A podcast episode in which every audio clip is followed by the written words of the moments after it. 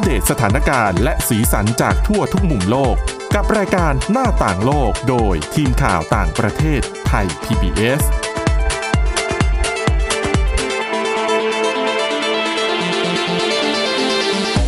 สวัสดีค่ะ ต้อนรับเข้าสู่รายการหน้าต่างโลกนะคะ มาอัปเดตสถานการณ์แล้วก็สีสันจากทั่วทุกมุมโลก กับทีมข่าวต่างประเทศไทย PBS ได้แบบนี้ทุกวันจันทร์ถึงวันศุกร์นะคะ อยู่กับคุณวินิษฐาจิตกรี แล้วก็ดิฉันทิพย์ตะวันเทียรนัยพงค์ค่ะ สวัสดีค่ะ สวัสดีค่ะ วันนี้วันศุกร์นะคะ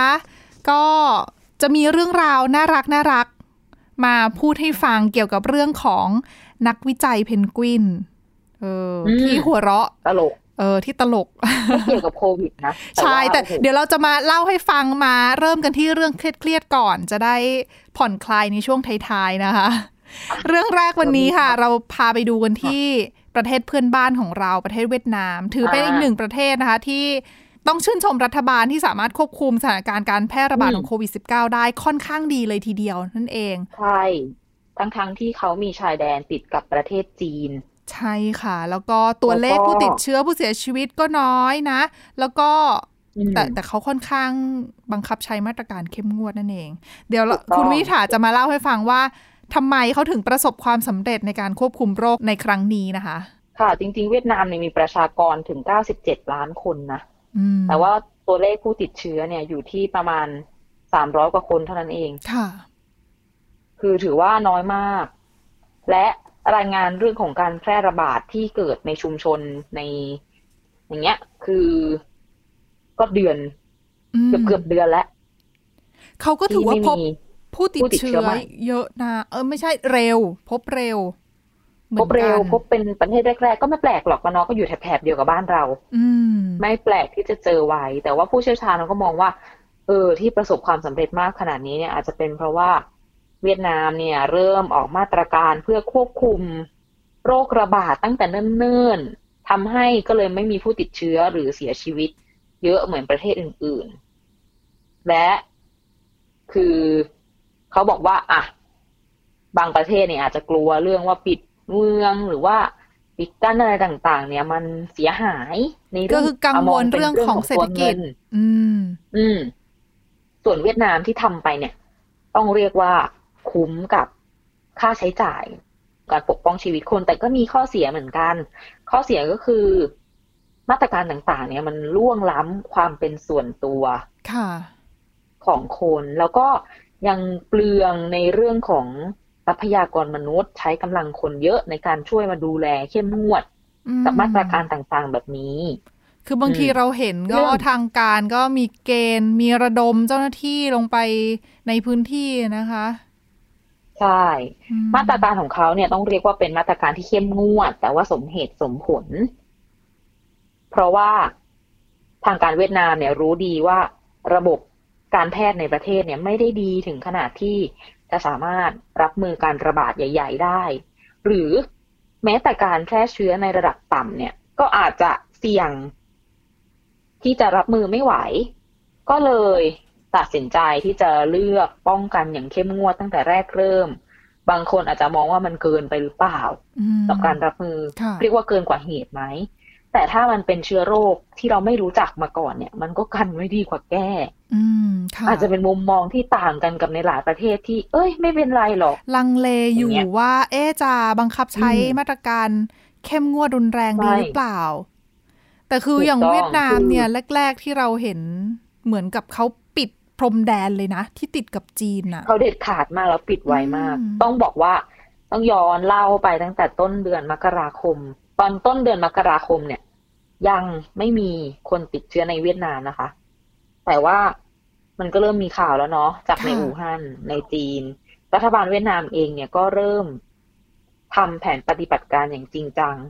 ตอนนั้นน่ะ เรายังไม่รู้ชื่อโควิด -19 เราก็เห็นว่า มันเป็นโรคปอดบวมที่เป็นโรคปริศนาอยู่ ซึ่งตอนนั้นเนี่ยรัฐบาลเวียดนามก็เตรียมรับมือเรียบร้อยแล้ว เสร็จแล้วพอล่วงเข้ามาวันที่23มกราคม ตอนนั้นก็คือ มีคนติดเชื้อเป็นครั้งแรกในเวียดนามนะคะ เพราะว่าเขาเดินทางกลับมาจากที่อู่ฮั่น อืม ค่ะ อืม เป็นผู้ชายคนหนึ่งที่นครโฮจิมินห์ พอมีคนติดเชื้อคนแรกเนี่ยเวียดนามก็เลยออกมาตรการฉุกเฉิน ในทันที ขนาดเจอซึ่งเพิ่งเจอคนแรกนะ ใช่แต่ว่าตอนนั้นในอู่ฮั่นก็มีคนเสียชีวิตแล้วนะค่ะ แต่ตัวเลขยังไม่เยอะ อย่างที่บอกหลาย ๆ คนก็เลยบอกว่าเออเกินกว่าเหตุหรือเปล่า แต่ว่าก็เห็นผลตอนนี้นะว่า มันได้ผลจริง ๆ มีผู้อำนวยการหน่วยวิจัยทางคลินิกของมหาวิทยาลัยออกซฟอร์ดที่เขาอยู่ในโฮจิมินห์ซิตี้ของที่เวียดนามเนี่ยเขาก็ทำงานกับรัฐบาลของเวียดนามในโครงการยับยั้งการระบาดของโควิด -19 เนี่ย เขาบอกว่าตอนนั้นน่ะดูเหมือนแผนงานของเวียดนามเนี่ยเกินจริงไปมากเกินค่ะความจำเป็นไปเยอะ คือดูแต่ตอนหลังเวอร์ทุกคนก็ได้เห็นแรงไปหรือเปเอล่าอพูดง่ายๆ ใช้ยาใช่แรงพูดง่ายๆเกินอย่างนั้นแหละอืมจริง แต่ตอนหลังทุกคนก็ เออ มันสมเหตุสมผลแล้วล่ะ และที่สำคัญก็คือ ถ้าเราบอกว่าเขาประสบความสำเร็จอย่างที่เห็นอยู่ตอนเนี้ย ประเทศไหนจะทำตามอะ อาจจะไม่ทันแล้วนะอืมจริงค่ะ เพราะว่ามันเกินหลายจุดๆมาตรนั้นไปการแล้ว หลายๆมาตรการต้องทำตั้งแต่ช่วงแรกๆอะนะคะ มาทำใช่ช้าไปก็ไม่เกิดผลอยู่ดี ถูกต้อง ซึ่งเพราะว่าเวียดนามเนี่ยใช้มาตรการที่ประเทศอื่น ๆ เนี่ยอาจจะต้องใช้เวลาถึงหลายเดือนกว่าที่จะทำได้จนเป็นรูปเป็นร่าง ไม่ว่าจะเป็นเรื่องของการปิดเมืองจำกัดการเดินทางเนี่ย หรือว่าบริเวณพรมแดนที่เขาติดกับจีน เป็นบริเวณกว้างเหมือนกัน ก็มีการตรวจตราอย่างเข้มงวด ก่อนที่จะปิดชายแดนก็ตรวจเข้มแล้วนะคะในที่สุดก็ปิด แล้วก็เพิ่มเรื่องของการตรวจสุขภาพ ทั้งแนวชายแดนและตรงที่อื่น ๆด้วย อย่างย้อนไปช่วงตรุษจีนที่เวียดนามก็มีตรุษเวียดนามเขาก็สั่งปิดโรงเรียนเหมือนกัน ซึ่งก็ในปิดช่วงใยาวกล้ๆกันเลยอะนะคะ ช่วงเดียวกันปิดอืมปิดยาวมาถึงตอนเนี้ย ถึงกลางเดือนพฤษภาคมเนี่ย แล้วก็เกณฑ์คนเกณฑ์เจ้าหน้าที่มา แกะรอย คนที่ติดเชื้อ เพราะจริง ๆ เขาก็มีบทเรียนเหมือนกัน ไม่ได้ไม่ได้ไร้ประสบการณ์ เพราะว่าซาร์สเขาก็เจอมาก่อนไข้หวัดนกเขาก็เจอมาก่อนยังไม่นับบะพวกโรคหัด โรคไข้เลือดออกที่ก็มีอยู่ตลอดอะเนาะอืม คือก่อนหน้านี้อืมเคยมีข่าวช่วงหนึ่งที่กลัวว่าจะเป็นการแพร่ระบาดแบบรุนแรงที่เป็นคนเวียดนามเดินทางกลับมาจากอังกฤษ ก็สามารถควบคุมสถานการณ์ได้นะ ใช่ คือคนเวียดนามทั้งรัฐบาลทั้งคนเองเนี่ยเขามีความเข้าใจเรื่องโรคระบาดเพราะมีประสบการณ์อะไรประมาณนี้แล้วก็ปฏิบัติตามแนวปฏิบัติได้เป็นอย่างดีจนประสบความสำเร็จ และย้อนไปช่วงกลางเดือนมีนาคมเนี่ย ทุกคนที่คุณทิพย์ตะวันบอกเขาประสบความสำเร็จในการค่ะแก้ไขสถานการณ์ เพราะเขาสั่งให้ทุกคนที่เดินทางเข้าประเทศเนี่ย แล้วก็คนที่ใกล้ชิดกับผู้ป่วยด้วย กักตัว 14 วัน แล้วรัฐบาลก็เป็นคนออกเงินออกงบประมาณให้ ในการดำเนินการทั้งหมดนี้คือที่กักตัว เขาบอกว่าก็ไม่ได้หรู แต่ว่าก็ต้องทำตามอะทำตามกฎแต่ส่วนหนึ่งก็อาจจะเป็นระบียบที่ฐบลกำหดเพราะว่าด้วยความที่เขาเป็นรัฐบาลพรรคคอมมิวนิสต์ด้วยนะคะ ก็เลยใช่ทำให้มีอำนาจในการที่จะบังคับใช้กฎหมาย หรือว่าข้อบังคับต่างๆ ได้ค่อนข้างเข้มงวดกว่าประเทศหลายๆประเทศ ก็ไม่ได้มีข้อโต้แย้งในเรื่องของว่าสิทธิหรืออะไรของคนที่ต้องถูกกักตัวด้วยเนาะอืมและที่สำคัญอีกอย่างหนึ่งก็คือเขามีการป้องกัน แม้กระทั่งกรณีที่ไม่แสดงอาการ ก็คือคนติดเชื้อ ตอนเนี้ยเรารู้แล้วว่าประมาณครึ่งหนึ่งอะติดเชื้อแต่ไม่มีอาการค่ะแต่ตอนนั้นน่ะย้อนไปสองสามเดือนที่แล้วเราไม่รู้ ใช่ คือตอนนั้นยังไม่มีใครออกมายืนยันด้วยซ้ำว่าอืม ว่าใช่ติดเชื้อจากคนสู่คนได้ไหมหรือว่าถ้าติดจากคนสู่คนได้ใช่แล้วไม่แสดงอาการติดไหมแล้วอืไม่แสดงอาการแล้วฉันจะไปแพร่ให้คนอื่นหรือเปล่าตอนนี้อ๋อฉันติดหรือยังอย่างเงี้ยทุกวันนี้เราก็ยังถามคำนี้กันอยู่ ค่ะ ซึ่งย้อนไปก็คือรัฐบาลเวียดนามเนี่ย ที่บอกว่าเขากักตัวก็ไม่ได้กักแค่คนที่กลับมาจากต่างประเทศ คนใกล้ชิด หรือว่าคนไหนเสี่ยงอะไรเขาก็กักหมด และทุกคนที่กักตัวเขาก็จับไปตรวจหาเชื้อหมด คือบางคนต่อให้ไม่แสดงอาการอะไรเลยเขาก็ตรวจหาเชื้อ ปลอดและภัยผลไว้เนี่ยก่อนนะนะคะ ใช่ ผู้เชี่ยวชาญก็บอกว่ามันก็เห็นได้ชัดว่า คือไม่มีอาการอะถ้าเกิดว่าไม่ได้ตรวจแบบเนี้ย ประมาณสี่สิบเปอร์เซ็นก็จะเป็นคนที่แบบหลุดรอดออกไปในสังคม เราก็จะไปแพเนื่องร่จากว่าเชื้อไม่มีได้อาการอะไรบ่งมชี้ ใช่ อืม เราก็จะตามมาซึ่งด้วยการติดเชื้อในวงกว้างอะนะคะ ก็จะเป็นลูกโซ่ไปเหมือนที่กำลังเกิดขึ้นอยู่ในอีกหลาย ๆ ที่นะคะ ก็คือการควบ ตอนนี้ก็คือเรียกว่าสำเร็จในการควบคุมเชื้อแล้วก็กักตัว ก็ทำให้เขาไม่ไปแพร่เชื้อให้คนอื่นอีก และอีกสาเหตุหนึ่งอย่าง ตอนนี้ก็คือเป็นแทบจะเป็นประเทศในอีกไม่กี่ประเทศมั้งที่ไม่มีผู้เสียชีวิตจากโควิด -19 เนี่ย สาเหตุ เขาบอกว่าเป็นเพราะว่าคนที่เดินทางกลับเข้าเวียดนามส่วนมากเนี่ยเป็น นักเรียนนักศึกษานักท่องเที่ยว หรือว่าคนที่ไปทำงานต่างประเทศมาดังนั้น คนกลุ่มนี้เนี่ยส่วนมาก อายุยังไม่เยอะสุขภาพก็แข็งแรงเจอเชื้อโรคมาก็ต่อสู้กับเชื้อโรคได้ดีกว่า และที่สำคัญก็คือด้วยระบบการกักตัวการป้องกันเขาก็ไม่ได้ไปแพร่เชื้อให้ผู้สูงอายุด้วย ดังนั้นก็ไม่ไปก่อให้เกิดระบบไปเกิดภาระให้ระบบสาธารณาสุข พอมีคนป่วย เขาก็สามารถทุ่มเทกำลังอะดูแลคนป่วยได้อย่างเต็มที่ก็เลยไม่มีใครเสียชีวิต อืมก็ถือว่าต้องส่วนหนึ่งก็ต้องชื่นชมรัฐบาลนั่นแหละ แต่ว่ามาตรการต่างๆ ที่แต่ละประเทศเลือกใช้ก็ต้องคำนึงถึงบริบทของในแต่ละประเทศของตัวเองด้วยนะคะ แล้วก็เลือกให้เหมาะสมกับสถานการณ์ มีข้อโต้แย้งมาเรื่องของความกังวลเรื่องสิทธิมนุษยชนเหมือนกัน แต่ว่าที่สำคัญก็คือ ประชาชนในประเทศเนี่ยเขาก็มองว่าด้วยความที่รัฐบาลเป็นระบอบคอมมิวนิสต์อย่างที่คุณทิตวันบอก คือภาพรวมที่มันออกมาเนี่ย การสื่อสารของรัฐบาลเวียดนามเนี่ยออกมาอย่างชัดเจน เนื่องจากว่าเขาก็มีพรรคการเมืองเดียวอะเนาะแล้วก็ได้รับความร่วมมือจากประชาชนเป็นอย่างดี ส่งข้อความส่งอะไรไปเข้าไปในโทรศัพท์มือถือ ก็แจ้งข้อมูลให้ประชาชนรับทราบได้ทุกรายละเอียด และทุกคนก็สามารถร่วมกันต่อสู้ไปได้ แล้วทีนี้ข้อมูลจากรัฐบาลเวียดนามน่าเชื่อถือแค่ไหน ยังมีข้อมูลกันต่อแต่ว่าตอนนี้พักกันสักครู่นะคะเดี๋ยวมาต่อกันในช่วงที่สองค่ะ หน้าต่างโลกโดยทีมข่าวต่างประเทศไทย PBS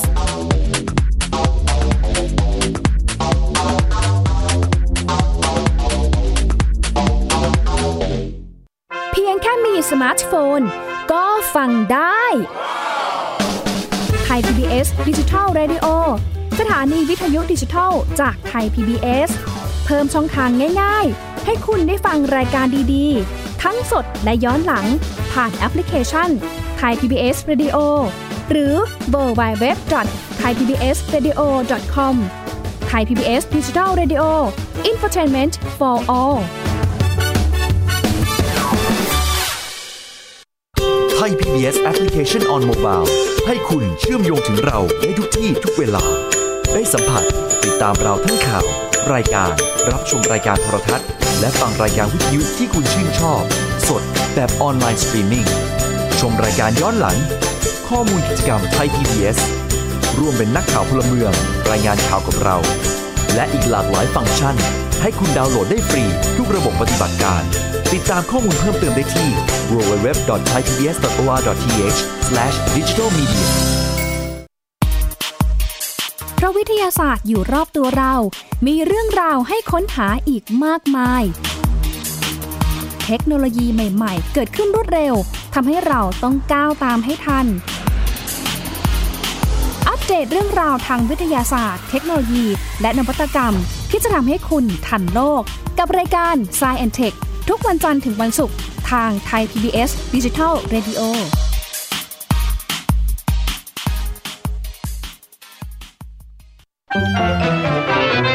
สบัดจินตนาการ สนุกกับเสียง เสริมสร้างความรู้ในรายการ เสียงสนุก ทุกวันจันทร์ถึงวันศุกร์ เวลา 16 นาฬิกาถึง 17 นาฬิกา ทางไทย PPS ดิจิตอล Radio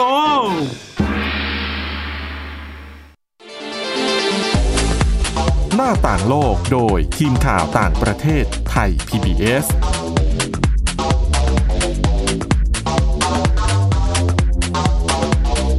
ต้อนรับกลับเข้าสู่ช่วงที่ 2 ของรายการหน้าต่างโลกนะคะ ยังอยู่กันที่เรื่องของโควิด -19 ในเวียดนามค่ะ อีกหนึ่งคำถามสำคัญว่า เรื่องของความน่าเชื่อถือหลาย ๆ ประเทศเนี่ยเจอปัญหานี้ว่ารัฐบาลให้ข้อมูลอะไร ประชาชนดูแล้วก็ไม่ค่อยปฏิบัติตามไม่ค่อยเชื่อถือหรือเปล่า แล้วโดยเฉพาะอย่างยิ่งในช่วงที่แหมเราปฏิเสธไม่ได้ว่าพึ่งสื่อสังคมออนไลน์กันค่อนข้างเยอะนะคะ ข่าวสารไปไวมาไวมาก ดังนั้นเนี่ยบางทีเราก็ไปหยิบจับข้อมูลข่าวที่อาจจะไม่ถูกต้องมาหรือเปล่า แต่ว่าทางเวียดนามเนี่ยค่ะที่อืมข้อมูลอืมของเขาเนี่ยของภาครัฐเนี่ย ประชาชนเขาเชื่อถือมากน้อยแค่ไหน แล้วก็มันน่าเชื่อถือมากน้อยแค่ไหนคะคือด้วยตัวเลขที่มันน้อยจนเทียบกับประเทศอื่นมันห่างไกลกันมากอะเนาะทั้งทที่เจอผู้ติดเชื้อตั้งแต่แรกๆนะค่ะแล้วแน่นอนต้องเกิดคำถามว่า เอ้ย ข้อมูลนี้มันจริงหรือเปล่าอืมอืมมีการปกปิดตัวเลขไหม แต่ว่าในที่สุดเนี่ย ต้องบอกว่าความเห็น ในเชิงการแพทย์กับเชิงการทูตเนี่ย เป็นคำตอบที่ทำให้สิ้นข้อกังขา เพราะว่าผู้เชี่ยวชาญที่เขาอยู่ในโรงพยาบาลที่รักษาผู้ป่วยติดเชื้อเนี่ย เขาบอกว่าเออจริง ๆอะถ้าเกิดว่ามีผู้ป่วยที่หลุดสำรวจหรือว่าไม่ได้รับการรายงานเนี่ยทีมงานก็ต้องทราบ แต่ผู้เชี่ยวชาญที่บอกนี่เป็นชาวต่างชาตินะคะ ไม่ใช่ชาวเวียดนามค่ะ ซึ่งก็ไม่มีอะ ไม่ได้มีหลุดรอดไปหรืออะไร แล้วก็ตรวจหาเชื้อเนี่ย มากกว่าสองหมื่นครั้ง แล้วผลก็คือตรงกับตัวเลขที่ทางการเอามารายงานอืมดังนั้นเขารู้สึกว่า ถ้าเกิดว่ามีตัวเลขที่ไม่ได้เอามาเปิดเผยเนี่ย ค่ะ ถ้าเกิดว่าเทียบกันพบความแตกต่างเนี่ย คือดูเหมือนดูแล้วภาพรวมคือไม่ระบบของรัฐบาลเวียดนามไม่มีระบบที่จะปกปิดข้อมูลแบบนี้ได้อะไม่งั้นมันต้องรั่วไหลออกมาให้เห็น เพราะว่าแต่อย่างในที่เกรินเกรินๆกันค่ะไป อะยังมีเรื่องความกังวลเกี่ยวกับเรื่องสิทธิมนุษยชน อืมด้วยความที่ก็เขาใช้คือระบถ้าบเขาใช้ความเข้มงวดขนาดอ่านี้นี้แน่นอนมันก็ต้องไปใช่ละเมิดสิทธิ์เนาะมันก็ยากอะ่ะนอกจากเรื่องนี้พูดยากจริง ๆ เพราะว่าแค่เราไปปิดของประเทศเขาอะเมืองไม่ให้คนออกจากบ้าน ไปให้เขาตรวจโดยที่เป็นการสั่งให้ตรวจทั้งๆที่ไม่ได้มีอยู่ในพื้น ไม่ได้มีความเสี่ยงว่าจะติดอะ่ะ ก็ก็ละก็เมิดถือว่าแล้วเป็นละเมิดแล้วนะจะมาสั่งมาละมาบังคับกันก็ก็ไม่ใช่แล้วอะเนาะใช่ แต่แต่อัว่านนี้คือคือนอกจากเจ้าหน้าที่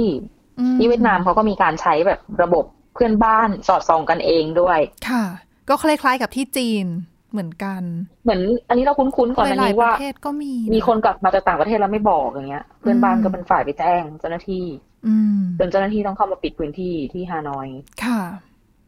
ซึ่ก็ต้องช่วยๆกันการเป็นหูบางเป็นทีตาช่วยๆกันแบบนี้ก็เป็นส่วนหนึ่งของความสำเร็จอะนะคะ แต่ก็ค่ะนั่นแหละ มันก็ดาบสองคมอะเนาะค่ะกันโรคได้ แต่ก็อาจจะละเมิดกันไป ก็ต้องประเมินแต่ทั้งนี้ทั้งนั้น อืมอืมตอนนี้ก็ประสบความสำเร็จในการป้องกันอยู่ค่ะและการป้องกันก็ต้องดีกว่าการรักษาอยู่แล้ว ใช่ค่าใช้จ่ายค่ะก็น้อยกว่าความเสียหายก็น้อยกว่า ใช่ ก็คือยอมแลกอะนะคะ กระทบ กับหลายๆประหลายๆเรื่องบ้าง ไม่ว่าจะเป็นเรื่องของเศรษฐกิจหรือว่าสิทธิมนุษยชน แต่ว่าก็แต่จริงๆรักษาชีวิตน่าชื่นชมได้นะอืม